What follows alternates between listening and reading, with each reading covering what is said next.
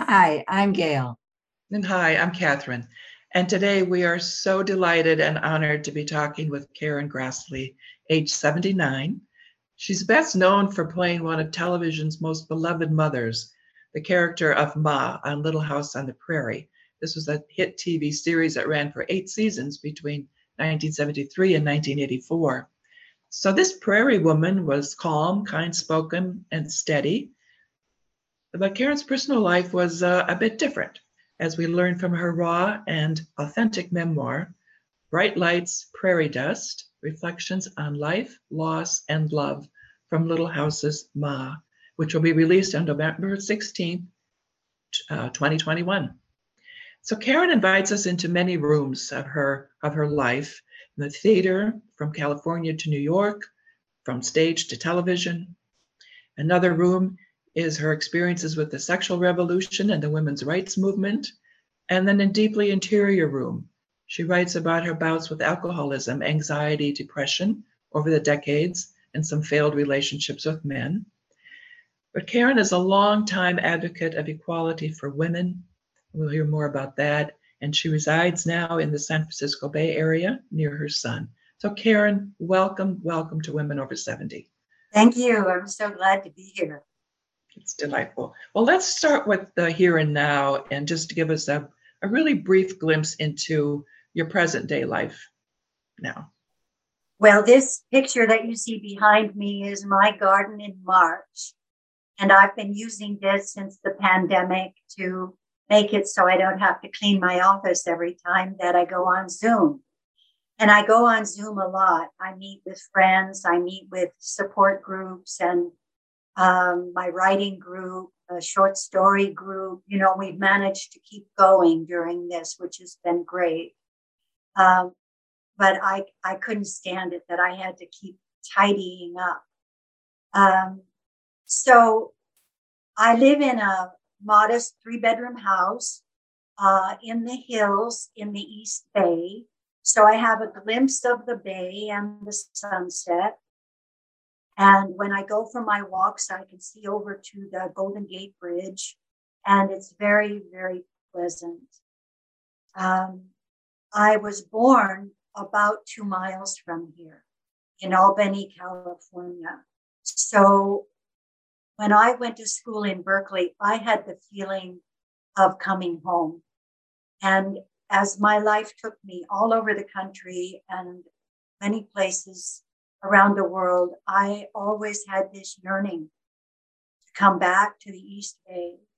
And I finally made it about 15 years ago. So um, it's been a good move for me. Excellent. So, uh, Karen, why was it important for you to write a book about your life? Why now? Um, as I say in the book, memory called and I followed. And that's really what happened was uh, when I moved here, I didn't have very many friends. Um, and I was alone a lot. And I didn't have a direction yet. I didn't know how it was going to work out. And all these memories started to rise up inside me, just like smoke in the air. And I became fascinated by that. So I took a class in memoir and I met a marvelous group of women and we formed our own memoir group and we've been meeting ever since. So this year we will publish a little collection. We do this every year just to force us to finish something. Um, and it will be our 12th, yeah, I think it's it's our 11th or 12th collection. So we're rather thrilled with that. And uh, so far, three of us have published books. One has published, I think, three articles in the Times, and one has won some contests, uh, various online women's writing things, you know. So we're rather uh, happy with our progress. None of us were writers. Mm, that's wonderful. That's wonderful. So you, um, I mean, I'm sure everyone knows you as the character Ma, but you have been an actor since, well, from a relatively young age. So I'm, um, you really dedicated your life to being an actor. And I'm wondering, what, what accomplishments are you most proud of? I would like to say something about what it means to me to be an actor and what what I was choosing when I chose to dedicate myself to becoming the best actress I could be. And that was that I looked upon this job, this craft, if you will, this art, as a sacred duty. I saw my roots in Greek tragedy where the actors were treated like priests. And I entered the training for my profession with great seriousness, you know, like an acolyte nun. And uh, as I went along, I learned more about what I needed to do to learn more. And my whole life has been a learning experience, but acting has been the path that took me on my uh, journey of learning and becoming a more conscious human being. That that has been my goal. And you've done uh, stage, uh, you know, live theater, and then sort of obviously television. Is there a particular genre that appeals to you that you are more more drawn to than the other? Well, I love. I fell in love with the theater, and during this pandemic, I have to say, I have really missed the theater. In the theater, you know, we're a communal group. We cannot do it alone. And we uh, hug each other and we share our most intimate goings on with our lives and we uh, struggle to get it right and we do it over and over again, you know, and there's just a bonding that, you know, it's very, very special. In working in film, if an actor has a small part with you, let's say, they might come in and do that for one day and then they're gone. Sure. And you meet them for the rehearsal and that's it. So it's a completely different chemistry, you know. Yes, thanks. You know, I, I mentioned to you, Karen, that I uh, I was I I uh, was going to read your memoir, I was going to skim through it, and I couldn't skim. I read every single word, and I felt I was just drawn into your to your life, into your challenges, and and and you re, you really talk about many uh, awakenings in your memoir. Uh, and I'm wondering if could you just uh, highlight some of those for us? Yes, thank you. Um, the awakening to that I needed to be an actress was enormous. Uh, I had been hiding this from myself since I was a child. I had always performed. I had always made up plays. I sang at Sunday school. You know, it was very obvious to my dad, who said to me, Well, I've been trying to talk you out of this for 10 years. Now I'm through talking. And that woke me up because I, I didn't know it had been so obvious. So that was one. And that was like a huge pivot because I dropped out of Berkeley. I joined a theater in San Francisco and the die was set, you know. Uh, I did go back to Berkeley later because I realized that I didn't know anything and I had to study. And then, of course, it took me to London. Now, I had these tremendous highs and lows. Um, at one point, I was diagnosed as hypomanic much later, but I saw those as useful to an actress because I could use those emotions to portray the human condition. But I needed help with it because it, it was throwing me to the floor, you know. And the depression was very, very burdensome. So I started uh, seeking uh, psychoanalysis and psychotherapy uh, when I was about 22. And it's been a long process. I haven't always been in therapy, but there have been certain times in my life I had to, again, find somebody who could help me go to whatever that next thing was. You know what's really struck me in the in your memoir, Karen, is it seemed like you had a, a, a day life and a night life. And the day life was uh, you're working as an actor, you're very involved with the other um, your colleagues, you you always show up. You might not feel great, but you always show up. And then night comes and it's a dark time, you know, interior interior dark time.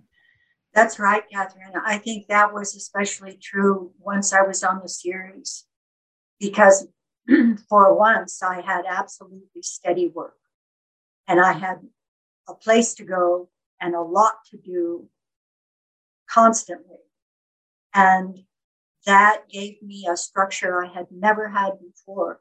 And it turned out to be a great blessing. But it was it was very demanding and then my solution for relaxing would be to pour that glass of wine and then more and more and more. And my personality would deteriorate and I could be extremely um, hysterical or argumentative. I could insult people out in the world. it was pretty bad. Mm-hmm. It seems so counter to you, who you are. And yet you this is something that you, it sounds like you've dealt with your entire life almost.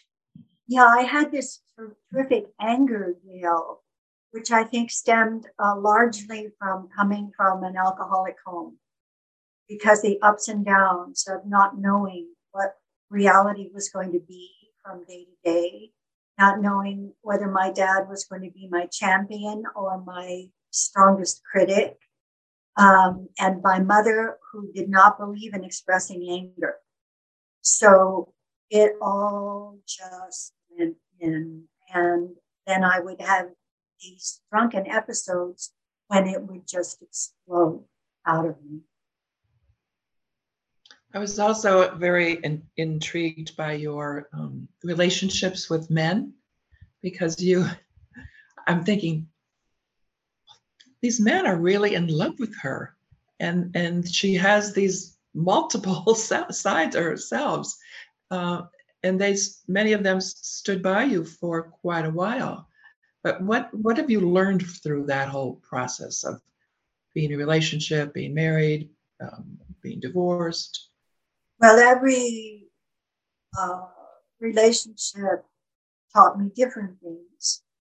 Um, and I have to look on these men with whom I had these unsuccessful relationships as my teachers. I would say one thing I learned was I'm not good at marriage. Um, and I've just accepted that. You know, I longed all my whole life to have a partner I just thought that was cat's meow. Um, but that didn't turn out to be the way my life went.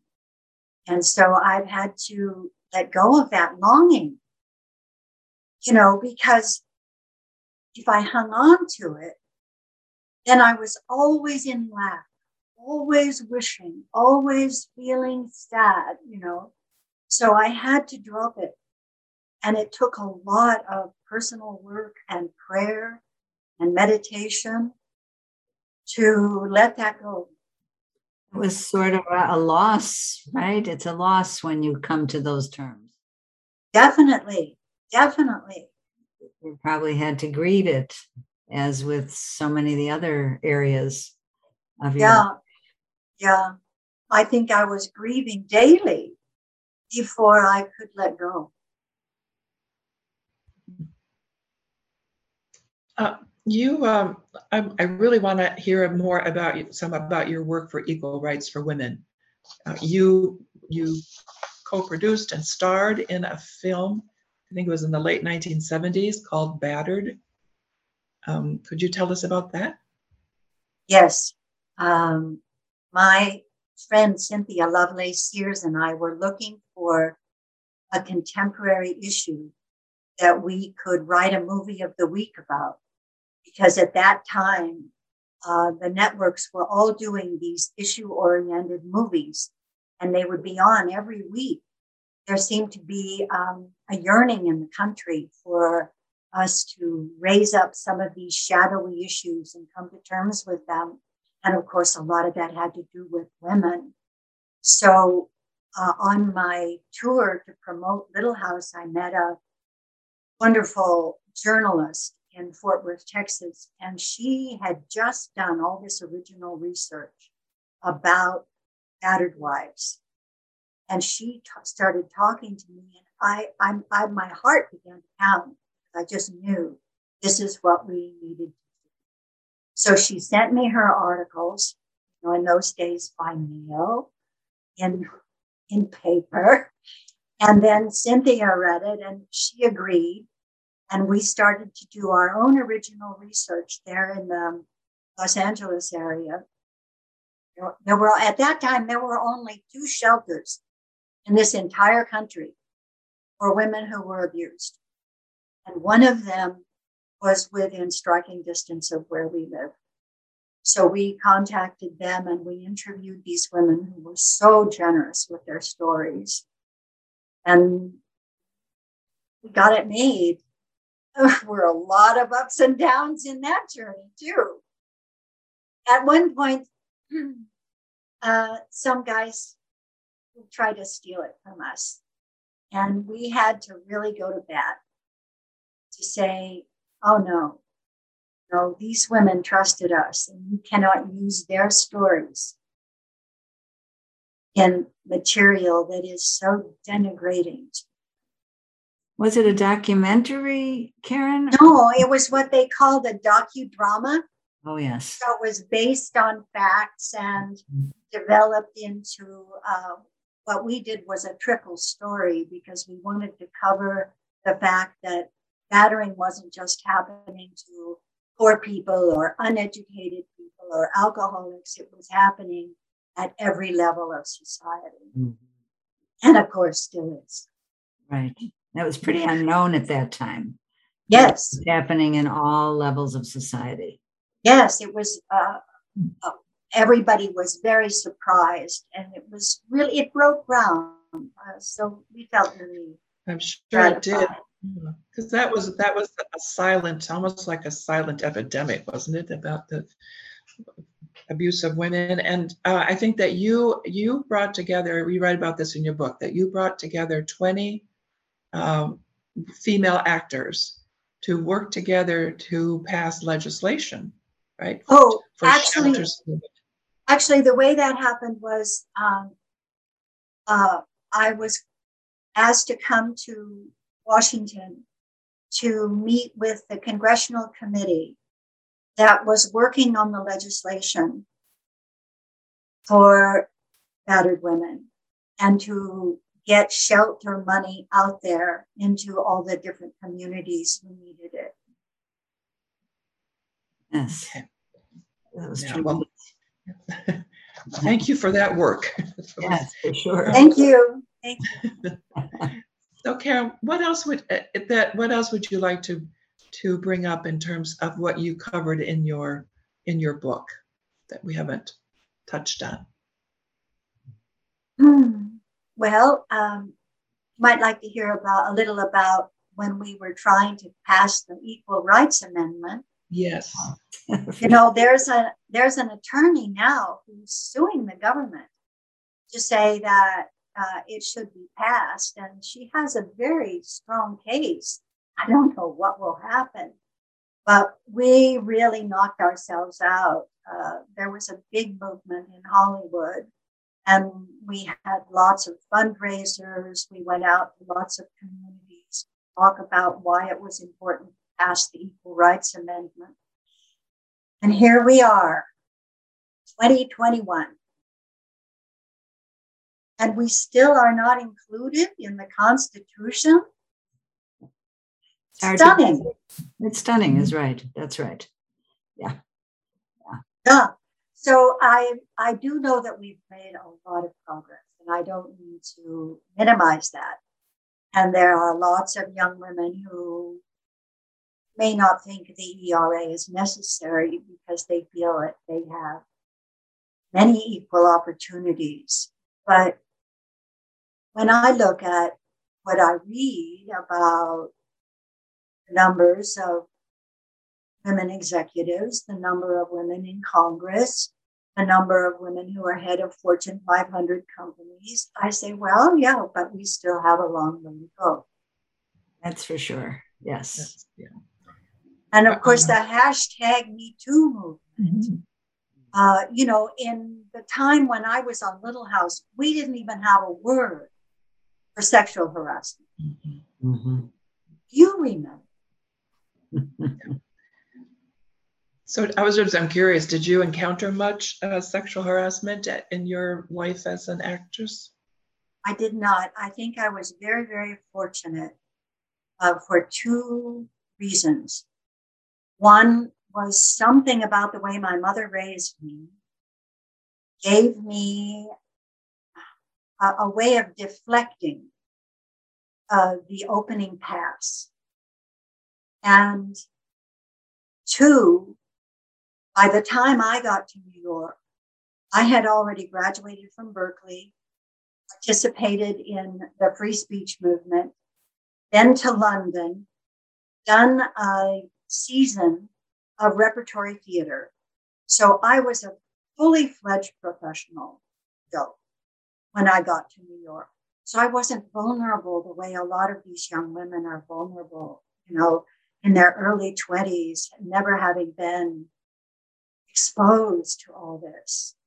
Um, so I, I was very, very fortunate. But there are other kinds of harassment verbal harassment, put downs, uh, you know, yelling at you on the street, um, treating you as an object. And uh, uh, I, I write something about this in the book. Yeah, you do. You also write about the uh, sexual revolution that you were you were part of. so, in in that in that age where the sexual revolution broke open and the women's rights movement, and what do you what do you what lessons did you take from that whole era that era? I'll tell you, we thought we were so smart. You know, we were going to be like a man. We were going to have sex whenever we wanted. We were going to love them and leave them. Uh, at the at the beginning of that, there was not good birth control, so there were illegal abortions.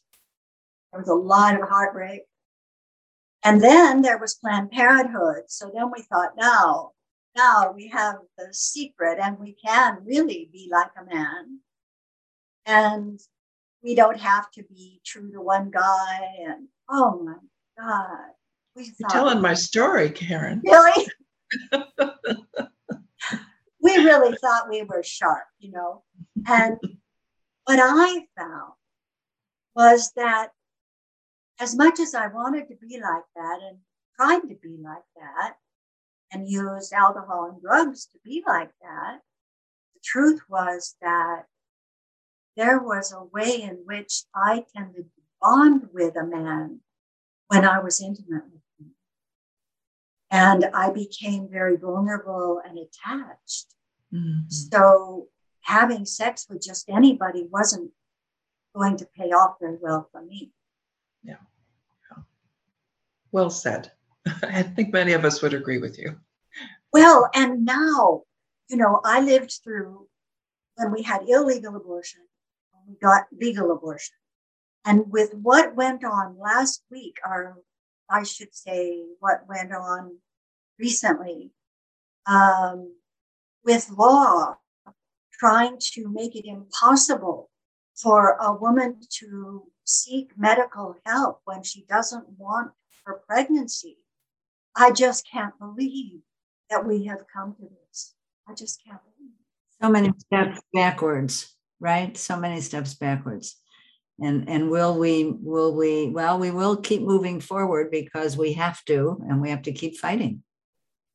Yes, I was thinking right away, well, you know, we'll start a fund uh, so that women can access like um, travel money to go to another state.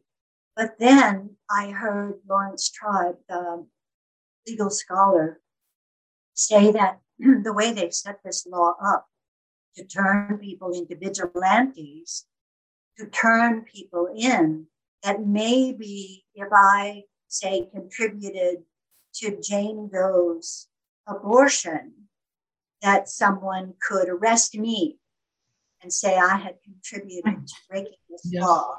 Well, that's absurd. Or pay for it. Yes. Yes, it is absurd.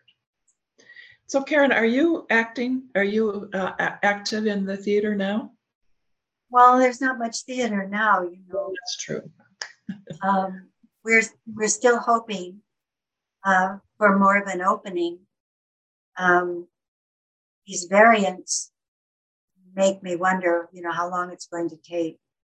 I did um, make a small independent movie before the pandemic, so I'm looking forward to hearing exactly when that's going to be released and being able to announce it. Um, and I, I must say, I I love working in the theater, you know. Uh, but um, you know, it's age, my age, uh, lack of parts, the lack of budget that these theaters have, so that the conditions are very. That in some cases they're quite primitive, Mhm. and uh, my tolerance for that uh, is going down. Well, you put, you put up with a lot of that earlier in your career, I know, what, from what you wrote about in your books. it's all for love, you know. Right. So, uh, Karen, um, what's next for you? Um, are, are you in, are you doing what you want to be doing? Is this, you know, the, all the clubs and the groups and the gardening and, Gosh, I, I really don't know. I've always been a person needed a project, know, creative project.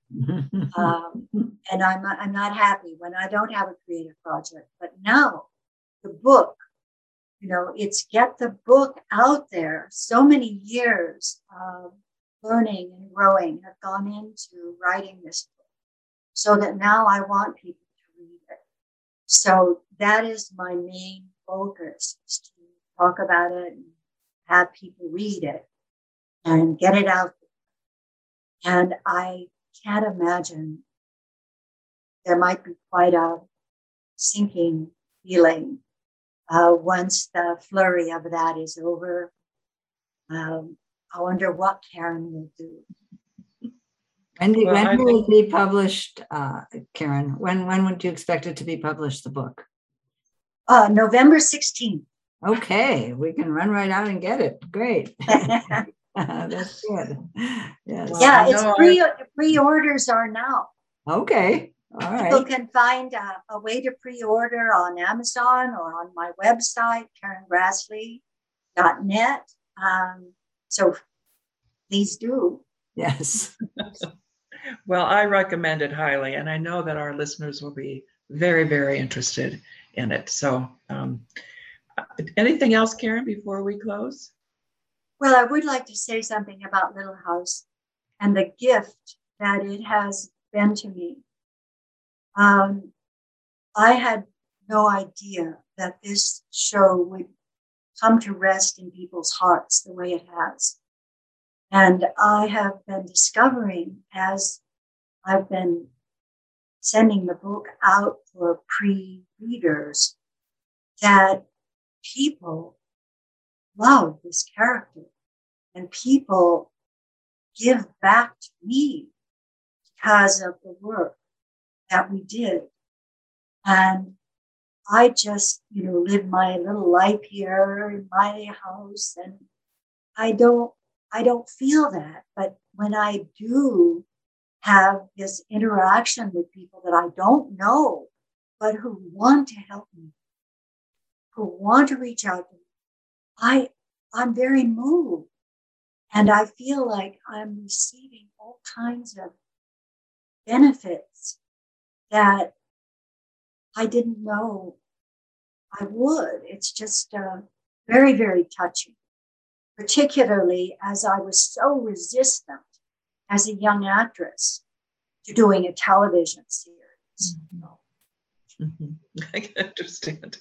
Well, Little House on the Prairie as a as a series is near and dear to my heart, and it's one uh, my my daughter and I would watch uh, what, what was reruns by then, but absolutely a mem- very memorable part of our our lives. So, I'm so uh, thank you for that, and thank you for talking with us today. It's just we've looked forward to it so much, and it's just a pure pleasure to be in conversation with you. Oh, thank you. You've made it so easy and so pleasant for me, both of you. Thanks so much, Karen. really a pleasure. Thank you.